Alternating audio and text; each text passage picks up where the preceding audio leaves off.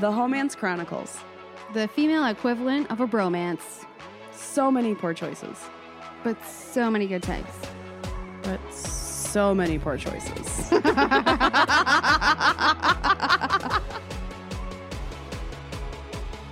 just love them.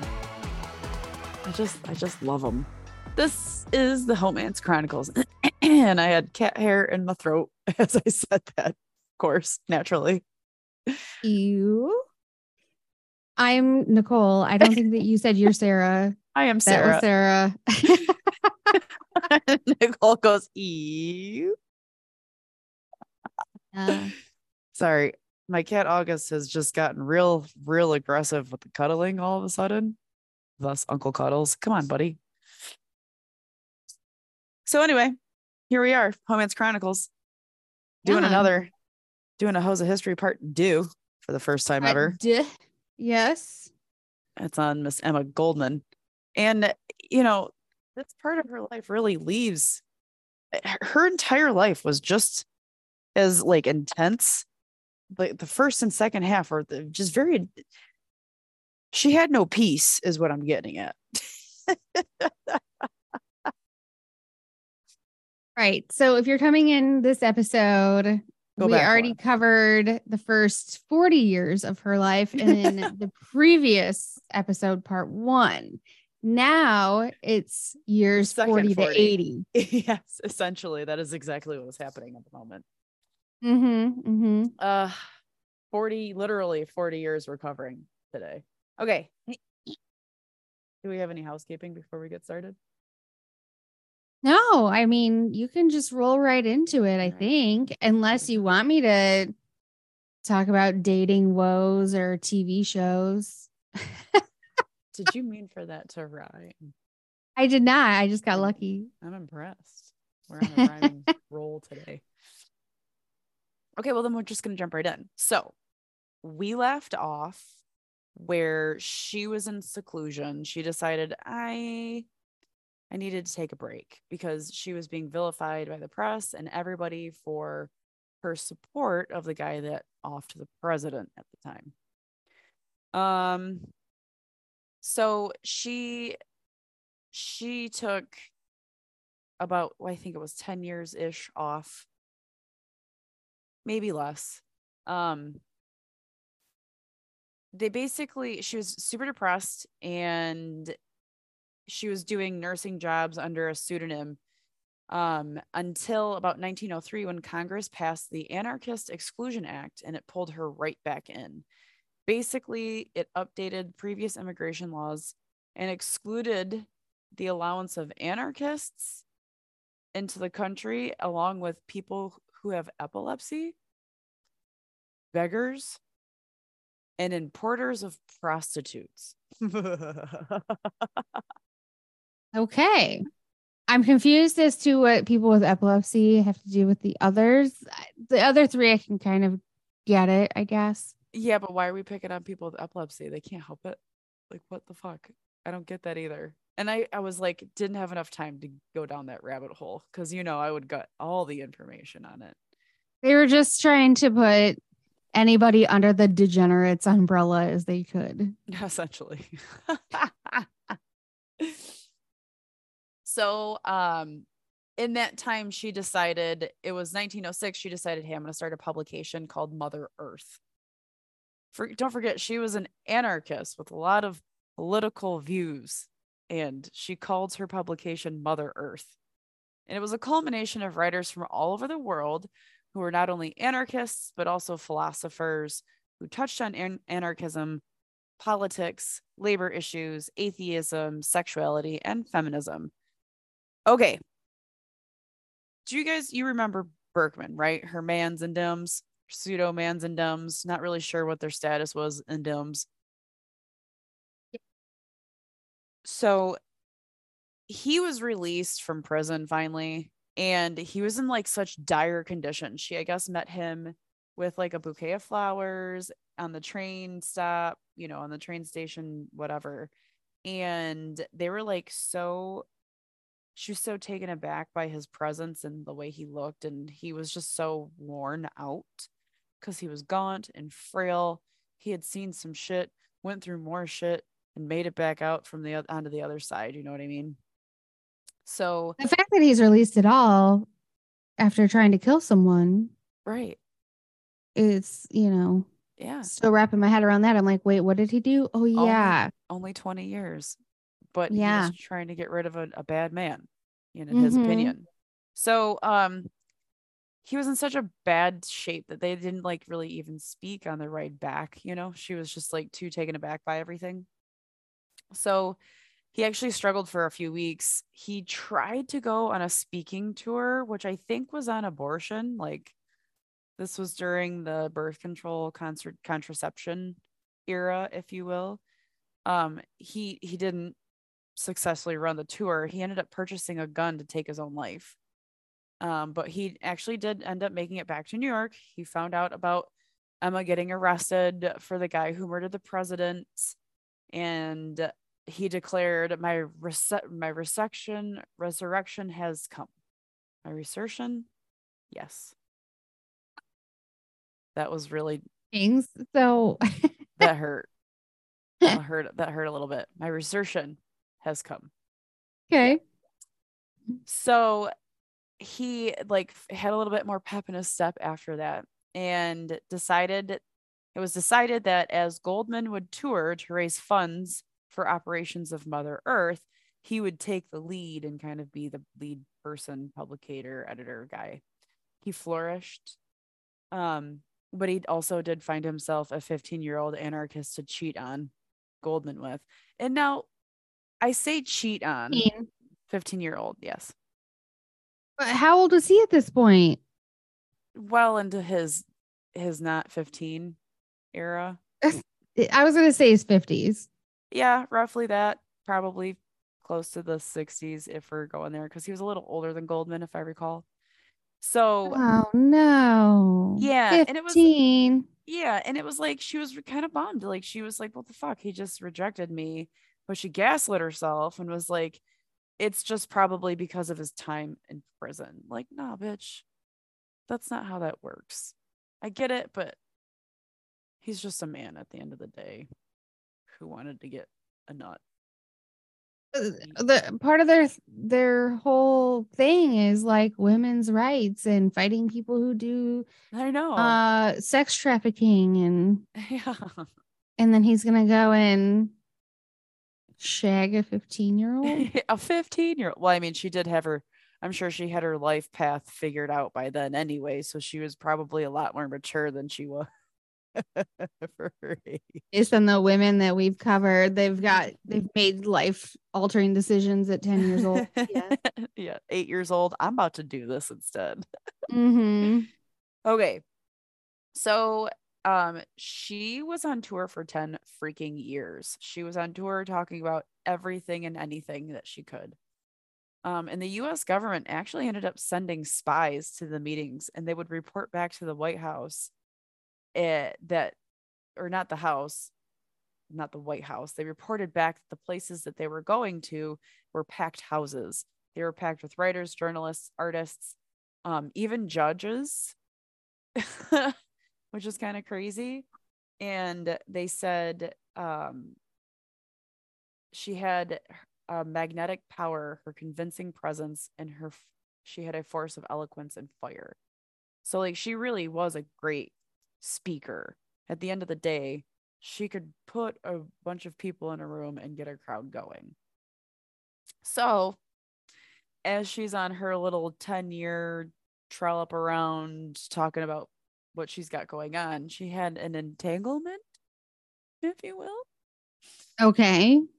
In 1908, she met a man named Ben Reitman. He was known as the hobo doctor, which I know hobo is an offensive term. This is what I'm reading off of the World Wide Webs. So he was called the hobo doctor. He grew up in Chicago's Tenderloin district and spent several years as like a drifter, fucking bumbling around. And then all of a sudden, he had the ability to earn a medical degree from a college from the College of the Physicians and Surgeons of Chicago. So, like, he gallivanted around the Tenderloin district and then decided he needed to go to college. And so he picked himself up off the streets. He wasn't the hobo doctor because he was on the streets. He was a hobo doctor because he went back to where he went he went came from and he helped people suffering from poverty um, and illnesses and mostly venereal diseases. Because you know those were rampant. Mm-hmm. so they got together um, and they agreed on an open relationship which she absolutely struggled with the jealousy side of things. She ended up trying to step out on him at one point and it didn't work out so well for her it just didn't like sit right with her so she ended up like kind of returning back to work really don't know much more about her and ben after that you know it was an affair of sorts but there was nothing like permanent Hey, Um, was he married though? uh-uh So I mean, it wasn't really an affair, but But for They- her, it kind of was because she was still like, I believe.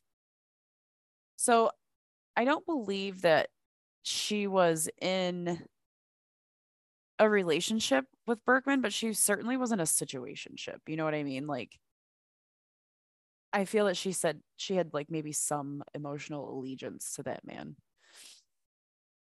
okay. Well, Um, she had a fake uh commitment with him, right. and then she had an quote unquote open relationship with the other man. Gets weirder. So- there's, there's weirder shit that happens later. Okay. Um, so she turned back to work. She found that the crowds attending her lectures were becoming more spectators over supporters, and she was getting frustrated with that. So she decided to um, collect a a bunch of speeches and other items that were written for Mother Earth and published them in a book form called Anarchism and Other Essays. Which, all right, Yeah. straight okay. straightforward and to the point. Yeah. Okay, so remember Margaret Sanger, the birth control lady? She invented birth control. She wrote the the um, pamphlets on um, birth control in the home with her husband and how. Yeah, but I thought she didn't come around till later. well, this is later. It is that same era. So she came out with an issue called The Woman Rebel in 1914. And at that point, Goldman was still doing her lectures and traveling around. And so she was a furious supporter of the cause, like furiously supported the cause. So she was more than happy to distribute. Remember the family limitation pamphlet where uh Sanger wrote how it's important for a woman to have an emotional connection. I think that's what it said. But also like it was her duty to it's, it's a couple's duty for uh contra- contraception like family's duty is that um so uh Sanger published that pamphlet in 1915 and she went on tour to raise awareness about contraceptives although the country seemed and by she Emma went on tour uh she was going around the country and everybody seemed to accept the message. But in and in 1916 when she was going to another speeching engagement she refused to pay the $100 fine for the comstock law as she was um, giving birth control lessons in public so the comstock law prohibited the dissemination of obscene lewd or lascivious acts contraception was lascivious, lewd, and obscene at the time. So she spent two weeks in prison where she saw it as another opportunity to reconnect with those who were rejected by society. Wow. Her disposition is always sunny, in my opinion, with the exception of the 10 years of being a nurse under depression and a pseudonym. You know, balance. I mean, it still blows me away though that you can go to jail for two weeks for handing out pamphlets about contraceptives. No, sh- contraceptives. she, repu- she refused to pay the fine oh, like, oh, oh, that's right. sh- under the Comstock law, there was a fine. She refused. She said, "Get fucked. I'm not paying this fine." They're like, "All right, well then, to jail you go." So, cut to 1917 after Woodrow Wilson was reelected. He was elected because the slogan they used was he kept us out of war.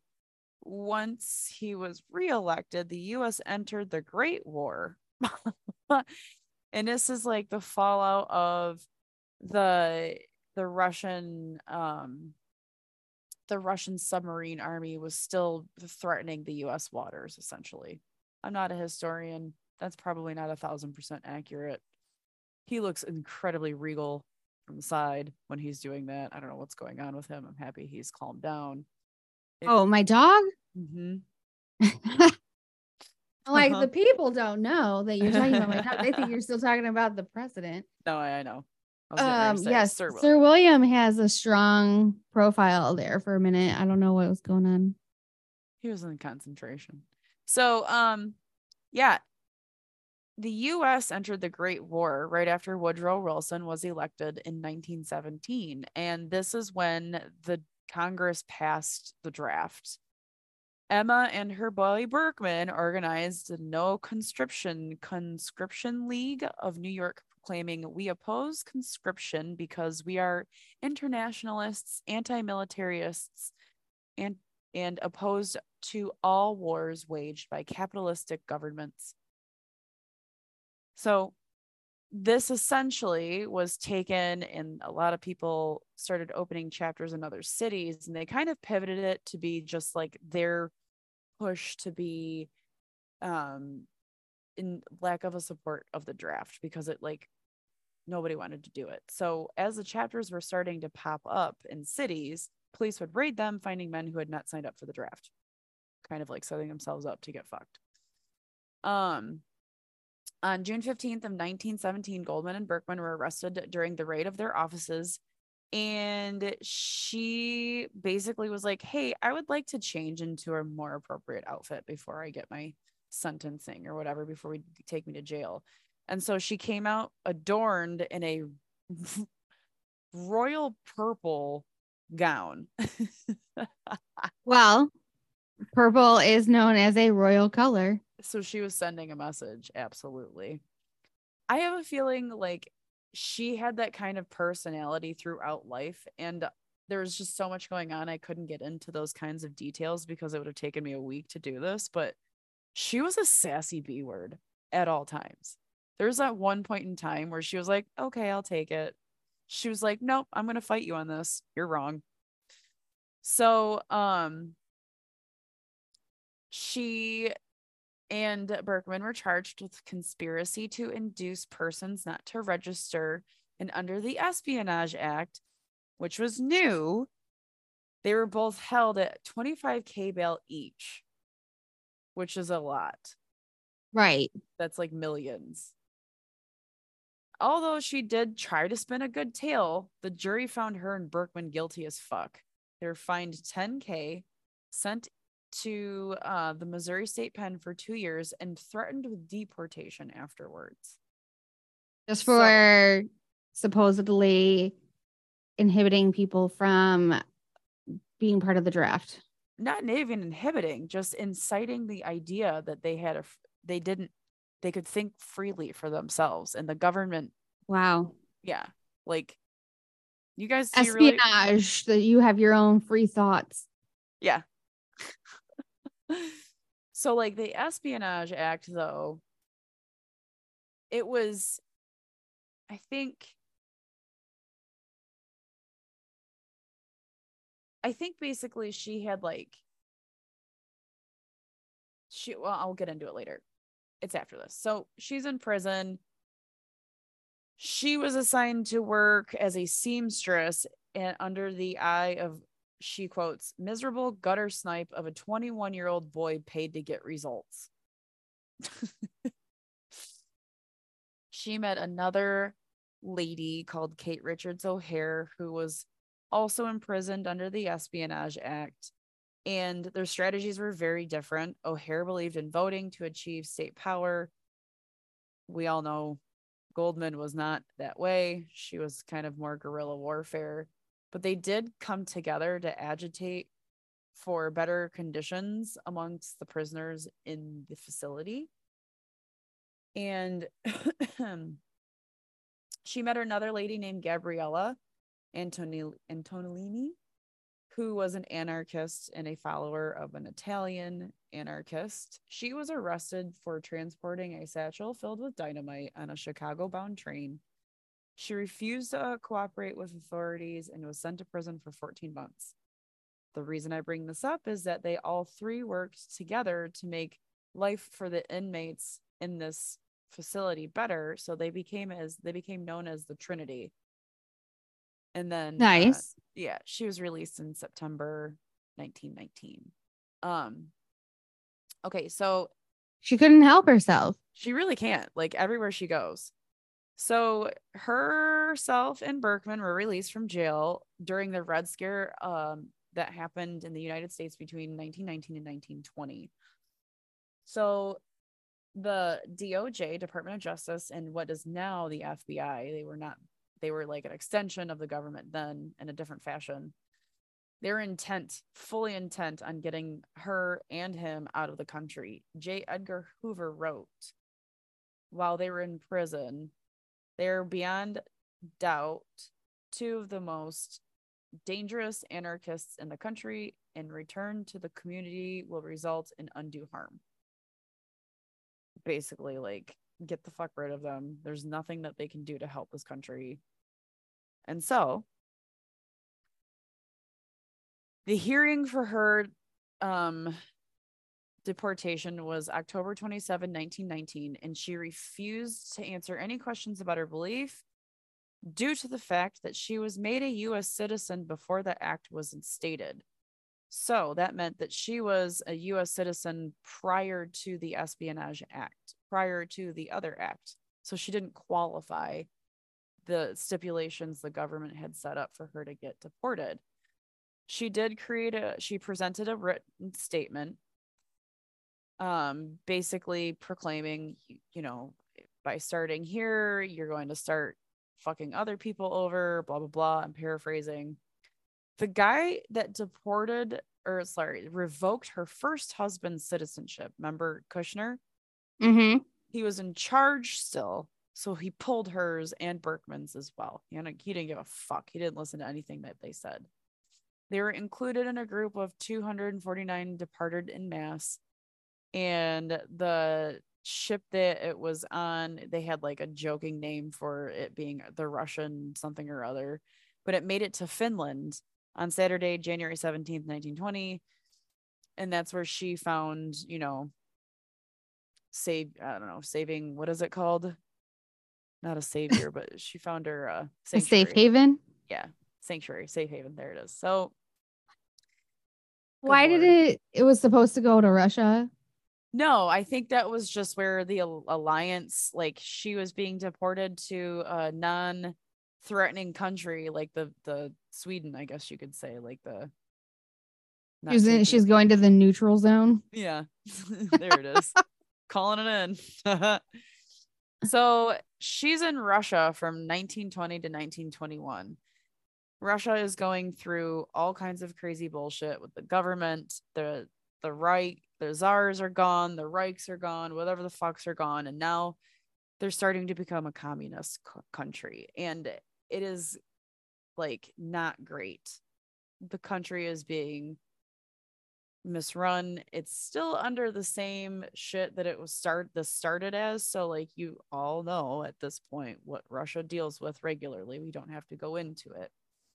But she and her buddy Berkman tried to help get the people of Russia a voice. After there was some unrest that spread to Kronstadt, the government actually ordered a military response. And from that, approximately 1,000 rebelling sailors and soldiers were killed. 2,000 more were arrested, and a lot were later executed. In the wake of these events, Goldman and Berkman decided there was literally no future for them in that country, and it was time to leave. They left and went to Berlin, and they were there for a few years. In that time, she promised a publisher she would write a series of articles about her time in Russia. She wrote them, sent them in, and the publisher decided to publish them as a set of books instead of a series of articles. And she and they were published under the, How much did she write? a lot, a lot. This is another trend for her. as you can tell, she's got so much information. It's because due in part to her fucking biography. So imagine she had a lot. I know, but they say. said on your time in Russia, write articles, and she was like, "Oh, I'm going to give you a novel." Oh yeah. Well, I mean, she did. I definitely breezed over what was going on over there. She was, and she had her fingers in all the different pots like she usually does. So she left for. She and her buddy left. Went to Berlin for two year for a few years. After that, she got her um publications, or I'm sorry, her articles turned into books and they were under the titles My Disillusionment in Russia in 1923 and My Further Disillusionment in Russia in 1924. The publishers added these titles to attract attention, and although Goldman protested, she got nowhere with it. She had no control. it was good marketing. Absolutely. My disillusionment in Russia. and then further instead of continue. My Wait, further. there's more. Dot dot dot. I know, and it like makes me want to read them now. You know what I mean? Like, what the fuck did she have to say? Um, so they left Berlin to move to Russia. She, in that time, gave a speech that ruffled a lot of feathers because the Russian communist movement was still seen as a potential positive for that country. It was in the like the beginning stages, like Russia was outwardly communicating just the positive while definitely doing the opposite behind closed Russian doors. And so she gave speeches on her experience and how it just it wasn't a good idea. It was going to turn out bad because the people running the ship were bad people. Um nobody was really okay with that. So she still had this like you can get deported thing hanging over her head. Well, so she ended up marrying a guy that she met in 1895 so that she could have US or she could have UK citizenship so she could leave live and live without the threat of de- deportation. Wait, also- so she met this guy prior to her getting booted out. Yes. So she met this guy like t- 30, 40 years prior to this stage. And they kept in contact? Yes. She had his contact. And so when she was in London, they connected. She ended up marrying him so that she could live without the threat of deportation. And she was also now available to, to go to France and Canada at 58 years old. She and her husband would occasionally exchange correspondence until his death in 1936. After that, she wrote to Berkman that she was very much lonely and heartsick. So Berkman and her weren't necessarily hanging out at this point. They were definitely not a thing anymore. He mm. had mm-hmm. gone and done her own thing or his own thing. Um, and she had gone and done her own thing. So um, in 1927, she decided that she needed to get the fuck out. So she traveled to Canada. In 1928, she stated she started, excuse me, her autobiography with a crew that included Peggy Guggenheim. Yeah, and Peggy's just infiltrating her way into everything. Uh huh. Because Peggy had an interest, remember, in all those rebellious types.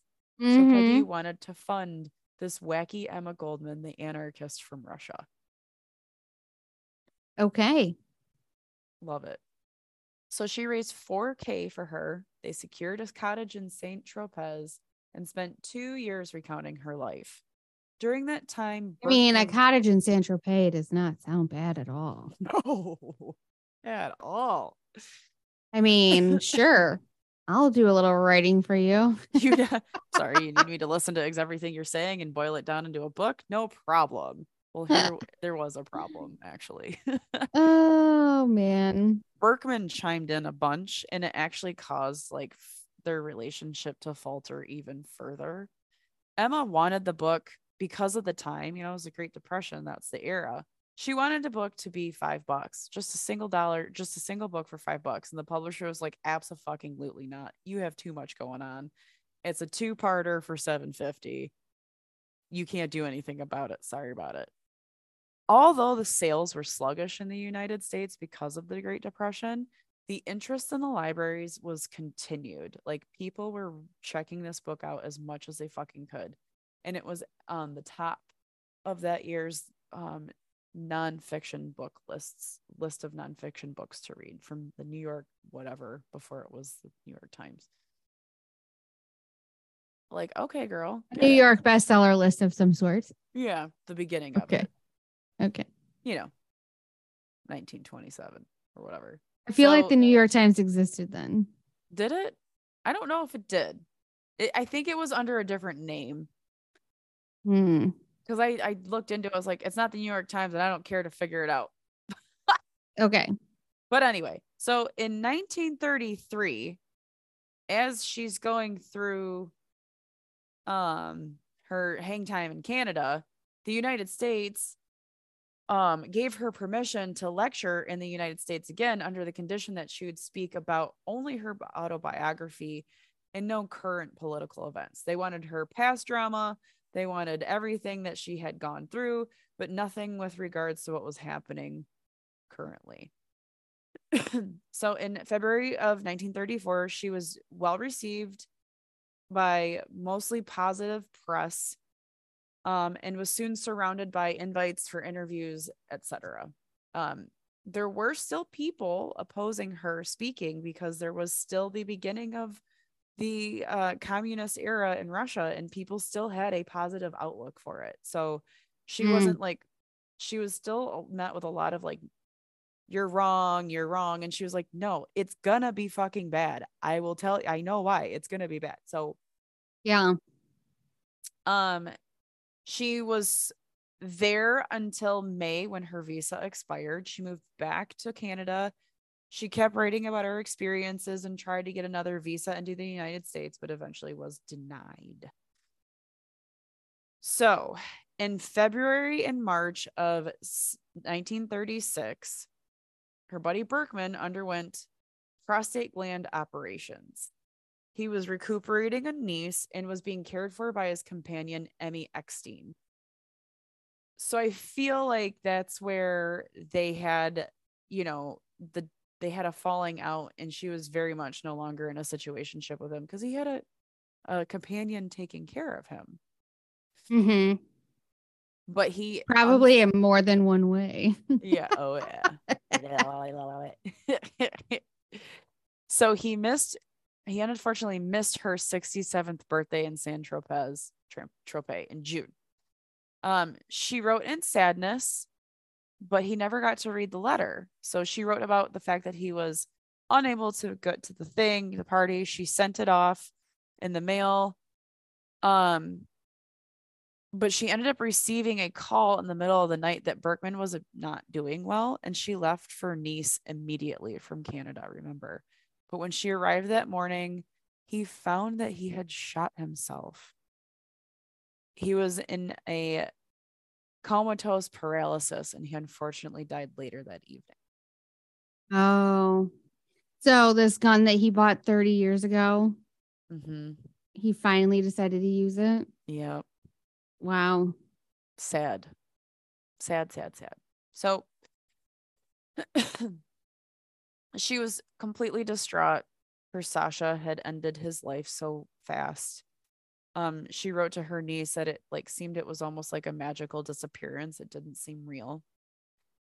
During that time you know she's uh getting old. She's getting closer to 70 she's kind of becoming a geriatric at this point.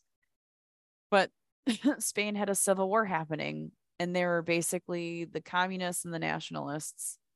But she was invited to Bar- invited invited to Barcelona and she ended up living in a community that was run by anarchists. She again wrote to her niece that it was an amazing How do they just find each other? I don't know. I mean, at this point, I feel like she had so much notoriety for all the shit she had done. Yeah.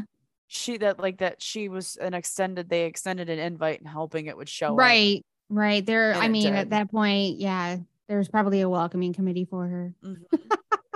and there was the community reached like welcomed her with open arms and she wrote to her niece saying how amazing the community was and how if the community was continuing to could continue to be successful in Spain, it could show the actual beautiful side of anarchy, which I'll jump into that at the end here.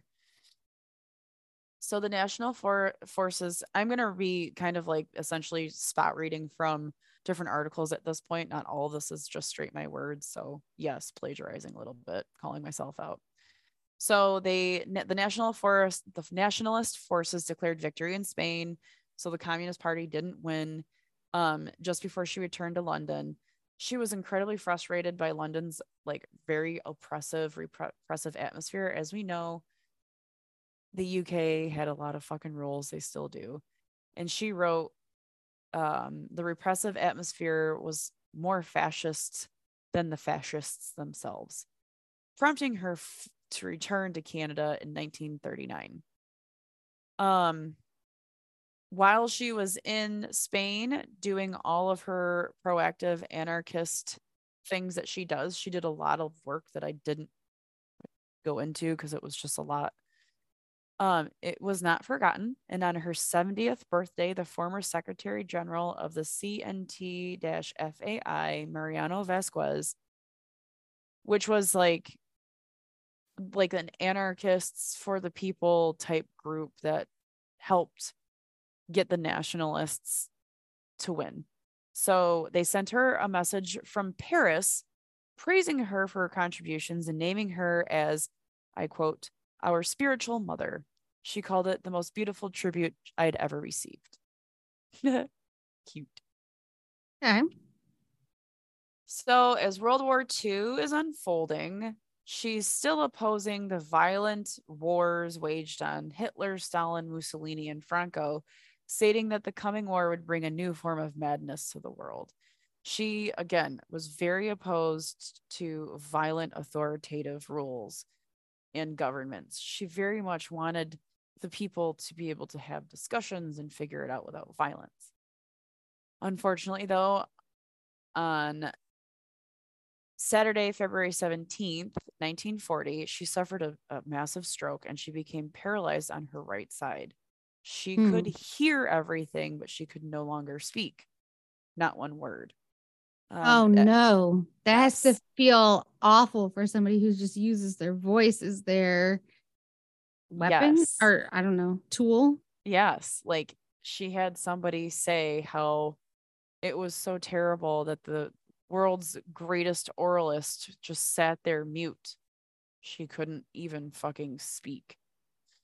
Sometimes the world's a cruel place. You're like, was that a necessary joke? Really? Right. The like, irony is a little too on the nose on this one. yeah, like thanks, bitch. Appreciate your comments. Get fucked. so um, she unfortunately improved only slightly and on May 8th suffered another massive stroke. She suffered or she passed 6 days later in Toronto at the age of 70. Now, the U.S. Immigration and Naturalization Service allowed her body back into the U.S. because she was a U.S. citizen and was deported. They're like, well, now she for sure can't talk, so right. she's allowed back. Yeah, this bitch is dead. We can bring her back in. It's fine. Yes. So because she was deported under unjust rules, they let her back in and she was buried in the German Waldheim Cemetery, which is now the Forest Home Cemetery in Forest Park, Illinois.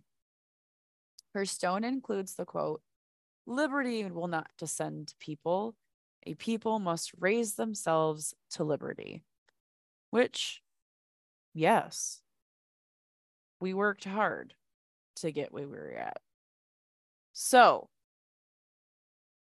I'm going to quote her on off of Wikipedia on this, but um she was oh she also was buried next to the people who were um killed in the in the steel mill murders remember? Mm. they went on strike. Mm-hmm, mm-hmm. she was buried next to the folks that kind of i was wondering why illinois yeah. Because her family is in new york. Right. But she was ah, in chicago now it makes sense. Yep. Yeah.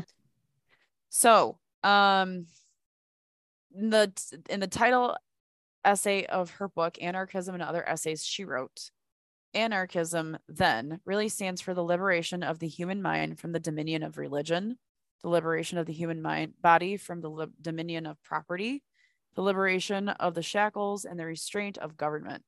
Anarchism stands for a social order based on the free grouping of individuals for the purpose of producing real social wealth, an order that will guarantee to every human being free access to the earth and full enjoyment of the necessities of life, according to individual desires, tastes, and inclinations.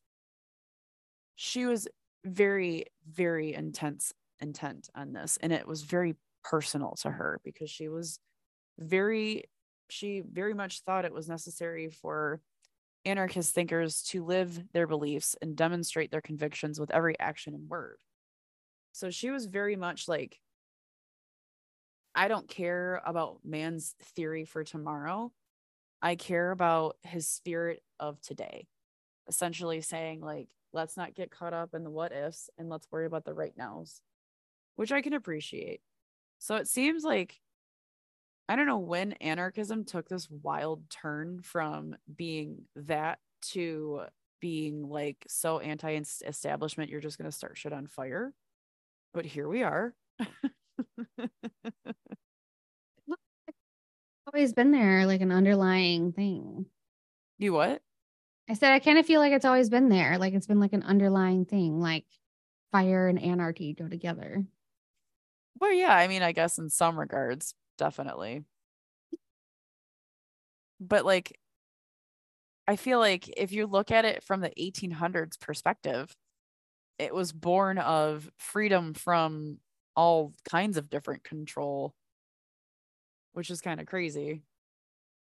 Um so yeah, then she had a couple other things going on. She she had like her views on the state, on the government, on capitalism and labor. Um, she believed thoroughly that capitalism dehumanized workers, turning the producer into a mere particle of a machine with less will and decision than the master of steel and iron.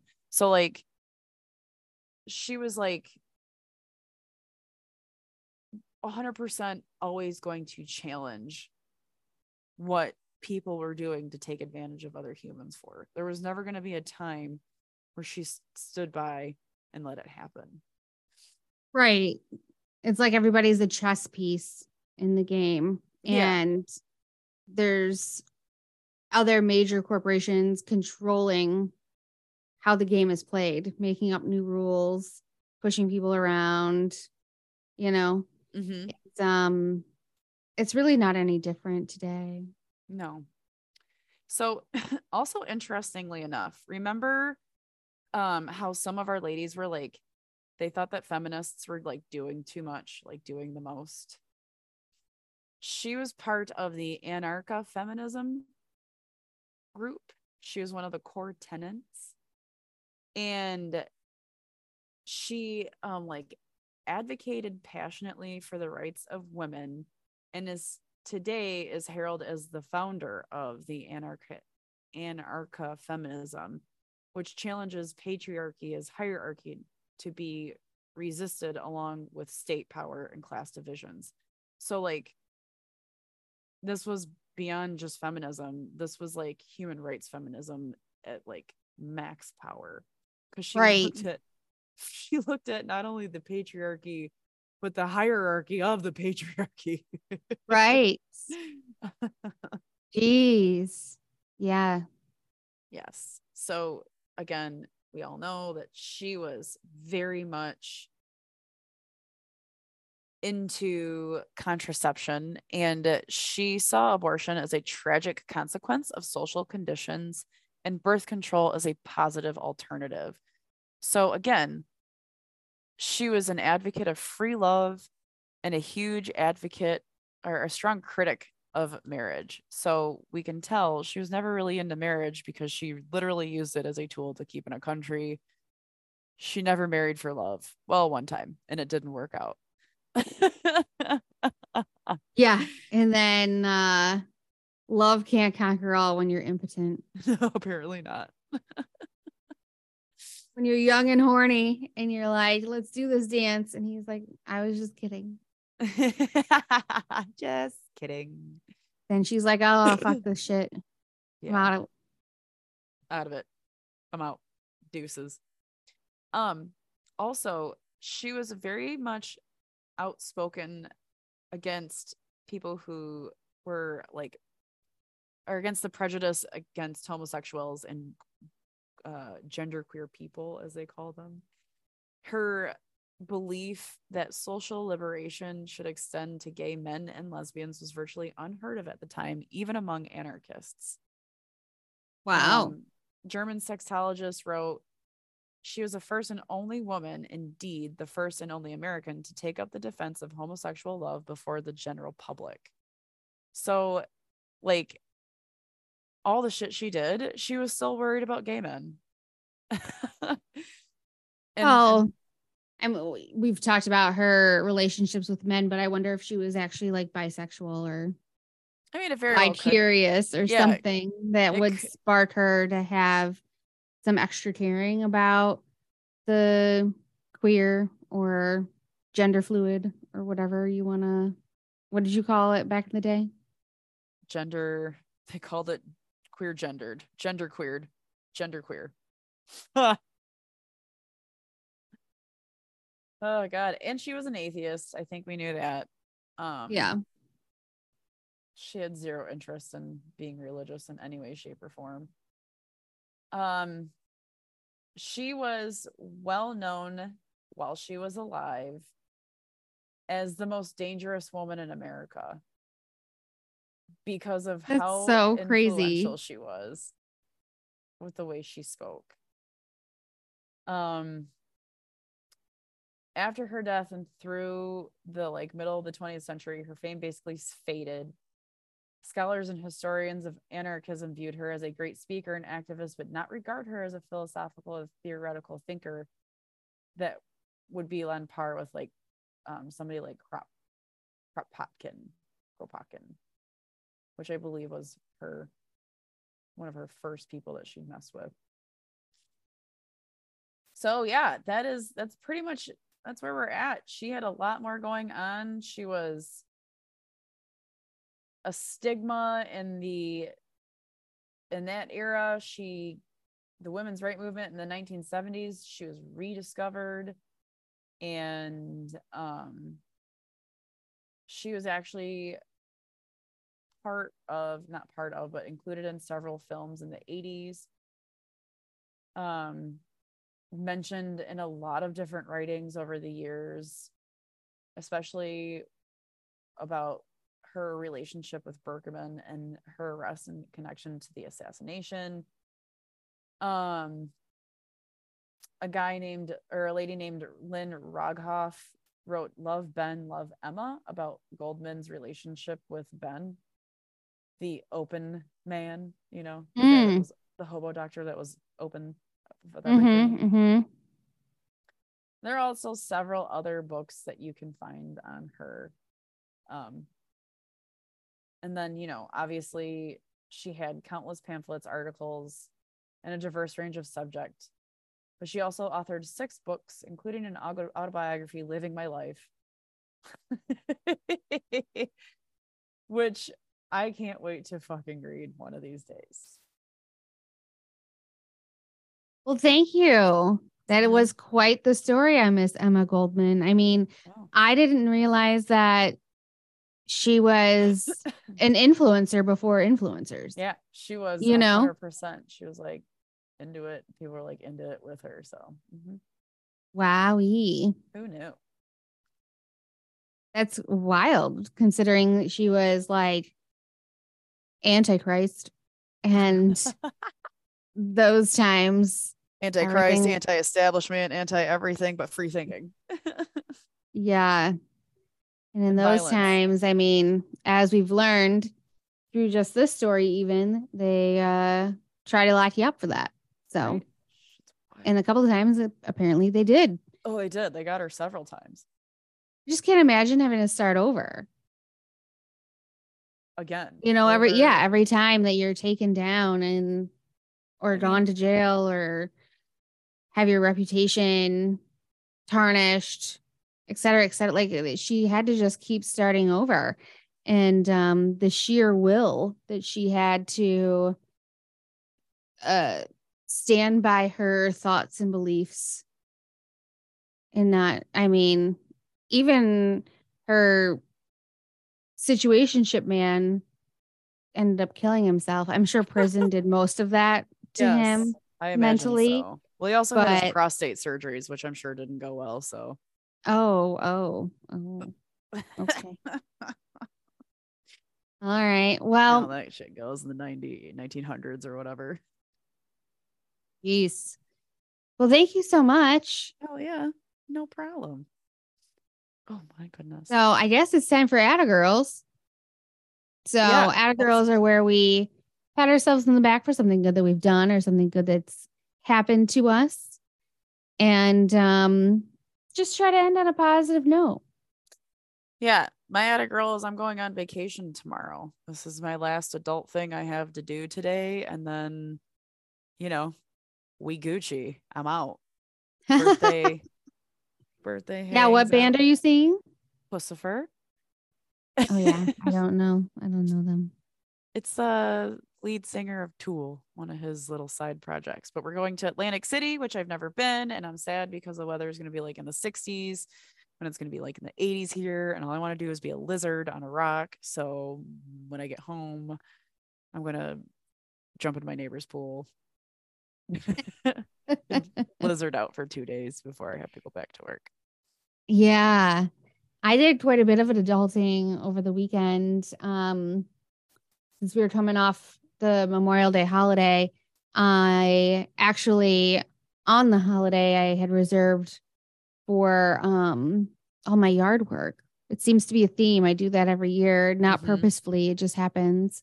And so um today I am quite sore. Um but everything looks great.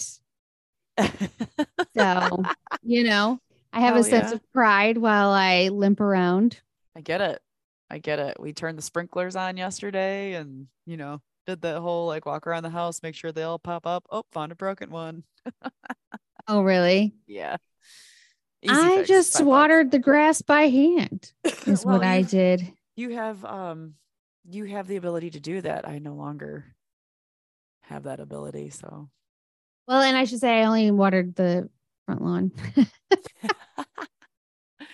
well, thankfully we found out that the sprinkler system hits the garden in the morning. So like that that is a good thing.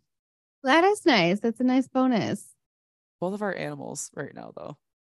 I know. I know. Our animals are just just on top of us, literally couldn't holding get them, any closer. Holding them the same way, and they're both in the same position, passed out. And your cat probably weighs more than my dog. Mm-hmm. So, yep, he's 20 ish pounds. So, yeah, yeah. Sir William here is probably, I don't know, somewhere between 13, 15, something like that. Okay, not bad. but he rolled around in the new mulch yesterday oh, and then dog. smelled like manure. Poop. So bath time. We had to take a bath. We had to wash his collar. We had to do all the things. So if anybody wants to adopt a dog, he is still available. I know. Every time I talk about him, it's I'm really selling him hard. I'm like, this happened. Oh, he's a good buddy. That happened. he just he just needs a he needs a companion. He needs somebody who's going to be there with him all the time. Uh, I mean, I'm here with him, but it's interesting having boy dogs versus girl dogs. Like, even with just a couple of boy dogs that I've watched and come across, I guess, in my life, um, they are more inclined to want to roll in stuff and get mm-hmm. dirty mm-hmm. and get into trash and yeah.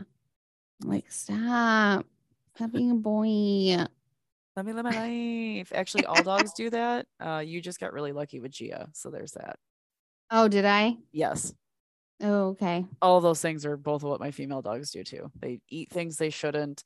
Like Moxie just loves to eat sticks, like little pretzel rods. She'll just sit and chew and eat. And I'm like, what could you not do that? And then Squeebs likes to dig. That's fun. That's a fun time. Yeah. Not at all. Anyway. If you liked what you heard today, please rate, review, subscribe, share with your friends.